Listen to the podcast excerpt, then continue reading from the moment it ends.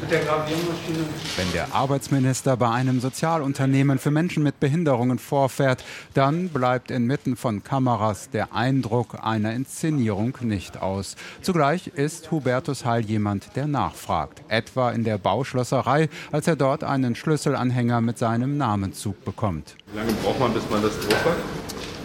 Ähm, kompliziert ist es mit der Handhabung. Oder in der Näherei, in der Sabine Karotki inzwischen auch Corona-Masken mit dem Berliner Bär darauf fertigt. Darf ich mal fragen, wie Sie das erlebt haben, als das hier alles geschlossen war? Das war für mich ganz schrecklich, weil ich wusste zu Hause nichts mit mir anzufangen und war halt hier, war halt hier zu Hause.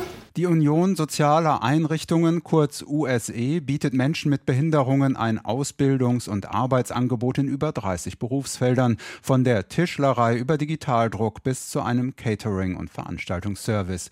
Diese Arbeit wegen Corona vorübergehend ganz aufgeben zu müssen, war nicht nur für die Näherin Sabine Karotki besonders schwer, so der Eindruck des Arbeitsministers nach seinem Rundgang. Das war für viele Menschen eine unglaubliche Herausforderung gerade für Menschen, die auch äh, seelische Probleme, psychische Probleme haben.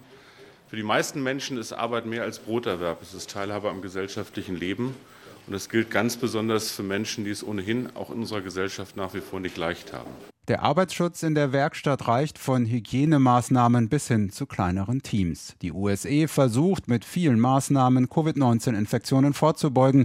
Zusammen mit der vorübergehenden Schließung heißt das aber auch weniger Einnahmen und damit weniger Geld für die Beschäftigten. Das Kabinett hat deshalb zuletzt beschlossen, 70 Millionen Euro an die Integrationsämter der Länder zu zahlen. Das ist ein Zehntel der sogenannten Ausgleichsabgabe. Die müssen Arbeitgeber zahlen, die zu wenig schwerbehinderte behinderte Menschen beschäftigen. Eine einmalige Maßnahme, aber vielleicht nicht die letzte, so Hubertus Heil. Also es muss unser Ziel sein, dass die, die es ohnehin am Arbeitsmarkt nicht leicht haben, das sind Menschen mit Behinderung, gerade in diesen Zeiten nicht durchs Rost fallen. Das heißt, wir brauchen solche Einrichtungen. Wir haben jetzt eine ganze Menge an den Start gebracht an Maßnahmen. Aber wenn das nicht reichen sollte, müssen Bund, Länder und Kommunen im Zweifelsfall auch nachsteuern.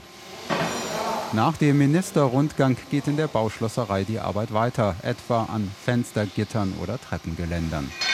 Und Hubertus Heil, der weiß, dass wegen der Pandemie noch viele Fragen im Sozialbereich ungelöst sind.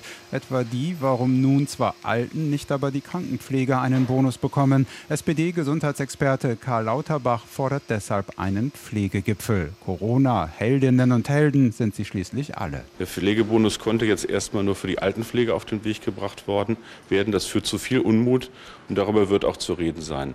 Aber mir ist wichtig, dass man da nicht nur von einmaligen Aktionen und von Boni redet, sondern dass wir insgesamt äh, aus dieser Corona-Krise die Konsequenz ziehen, dass Dienstleistungen von Menschen für Menschen im sozialen Bereich besser vergütet werden.